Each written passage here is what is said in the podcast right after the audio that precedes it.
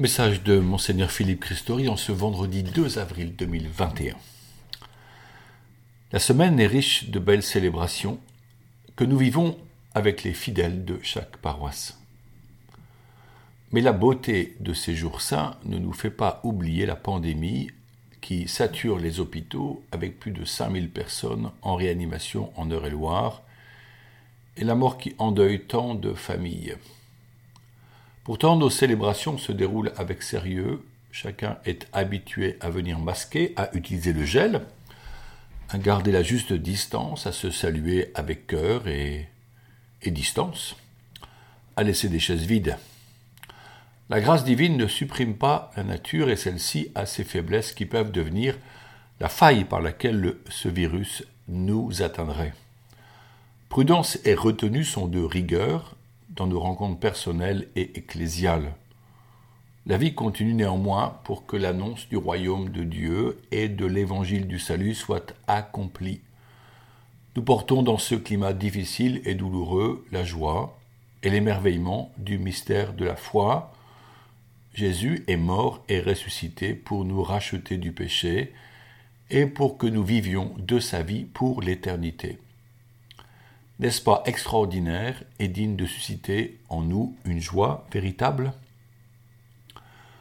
Ce vendredi, alors que ce message vous parvient, nous vivons le second jour du Triduum pascal, littéralement période de trois jours, commencé hier par la Sainte Seine.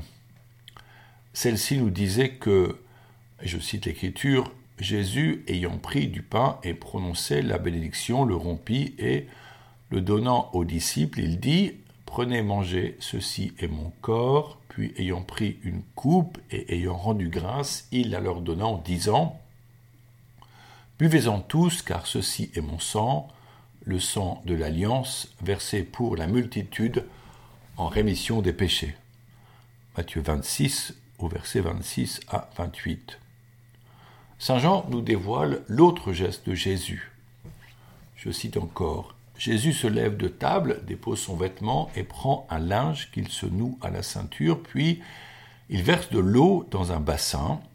Alors il se mit à laver les pieds des disciples et à les essuyer avec le linge qu'il avait à la ceinture. Jean 13 au verset 4 à 5.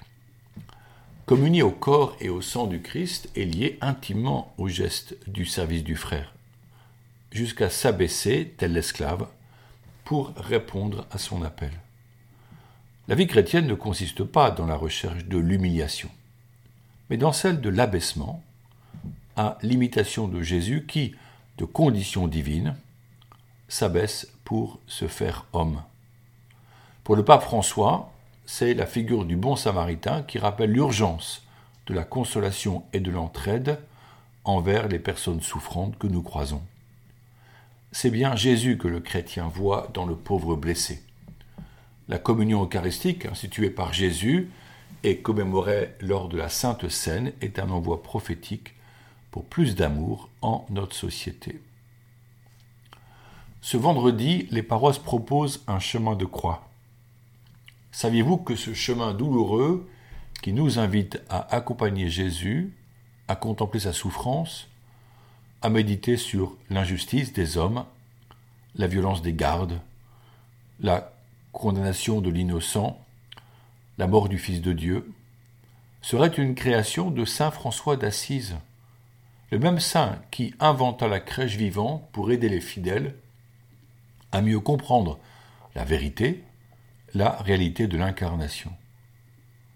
En réalité, ce sont les franciscains installés à Jérusalem pour la garde des lieux saints dès le XIIIe siècle, qui développèrent ce rite en multipliant les stations, la plupart issues du texte biblique, d'autres inventées par compassion pour Jésus, comme la présence de Véronique essuyant son visage avec son voile sur lequel s'imprima la sainte face. C'est un jour propice pour nous confesser et jeûner en pénitence. Le soir du vendredi saint, c'est l'office de la Passion avec la lecture de la Passion dans l'Évangile selon Saint Jean, la grande prière d'intercession pour le monde, la vénération de la croix. C'est une liturgie grave et sobre qui rappelle que le Christ est mort et que son corps repose dans un tombeau fermé par une lourde pierre. Le samedi saint, le troisième jour du Triduum, c'est le grand silence. Pas de messe ni de musique. Nous jeûnons pour accompagner les catéchumènes bientôt baptisés. Normalement, pour la tradition hébraïque, un jour nouveau commence avec le crépuscule de la veille. La grande vigile pascale se déroule donc durant la soirée du samedi, mais cette année, à cause du couvre-feu, soit elle est avancée dans l'après-midi, soit elle sera célébrée au petit matin du dimanche, comme ce sera le cas à la cathédrale de Chartres à 6h30. Là, cependant, le choix est fait d'entendre le samedi à 17h la lecture de tous les grands textes de l'Ancien Testament jusqu'à l'Évangile. Deux moments, donc, pour vivre l'intégralité du rite et la joie des baptêmes et des confirmations des adultes. Enfin, le dimanche de Pâques, les cloches pourront battre à pleine volée, quand cela fonctionne, malheureusement pas entre cathédrales pour le moment, pour annoncer la résurrection. Chacun pourra organiser une chasse aux œufs pour la joie des enfants et des adultes, et cette joie sera prolongée huit jours durant l'octave pascale.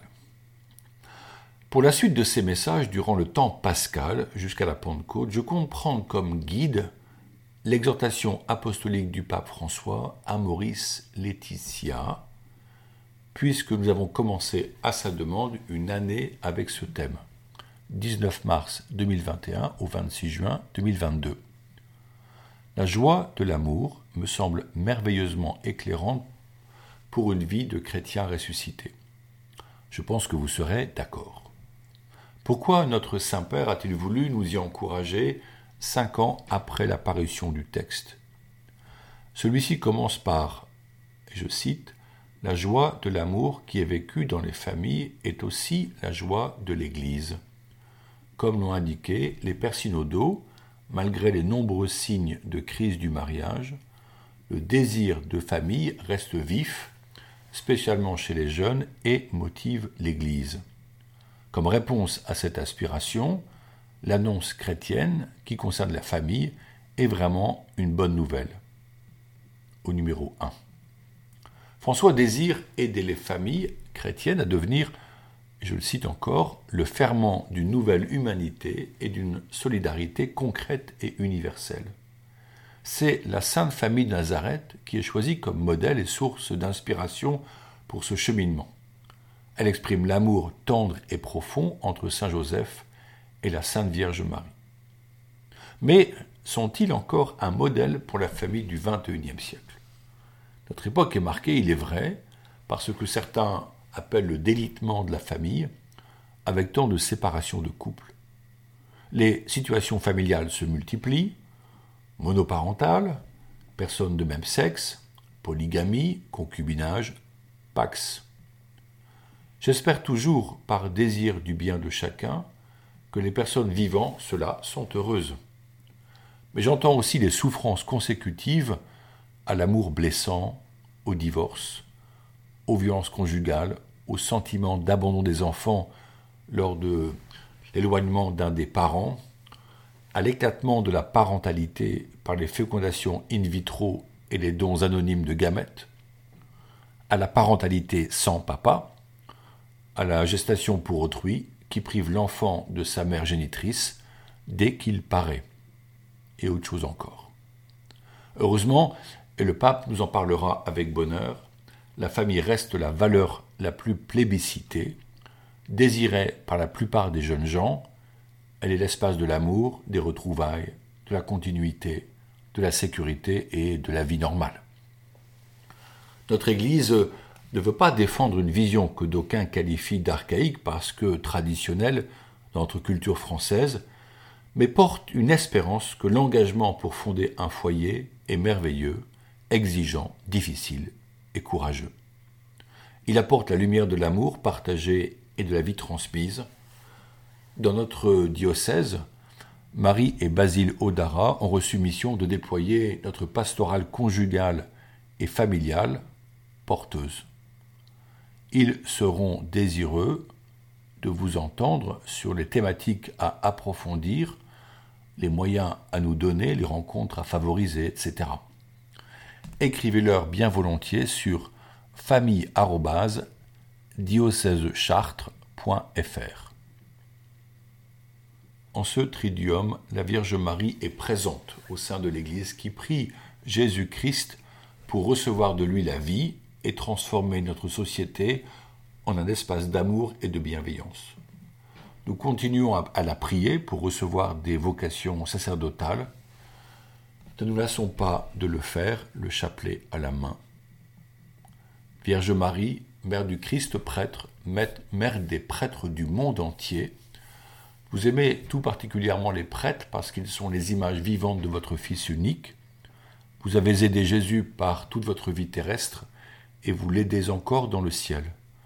Nous vous en supplions, priez pour les prêtres, priez le Père des cieux pour qu'il envoie des ouvriers à sa moisson. Priez pour que nous ayons toujours des prêtres qui nous donnent les sacrements, nous expliquent l'évangile du Christ et nous enseignent à devenir de vrais enfants de Dieu. Vierge Marie, demandez vous-même à Dieu le Père les prêtres dont nous avons tant besoin, et puisque votre cœur a tout pouvoir sur lui, obtenez-nous, ô Marie, des prêtres qui soient des saints. Amen.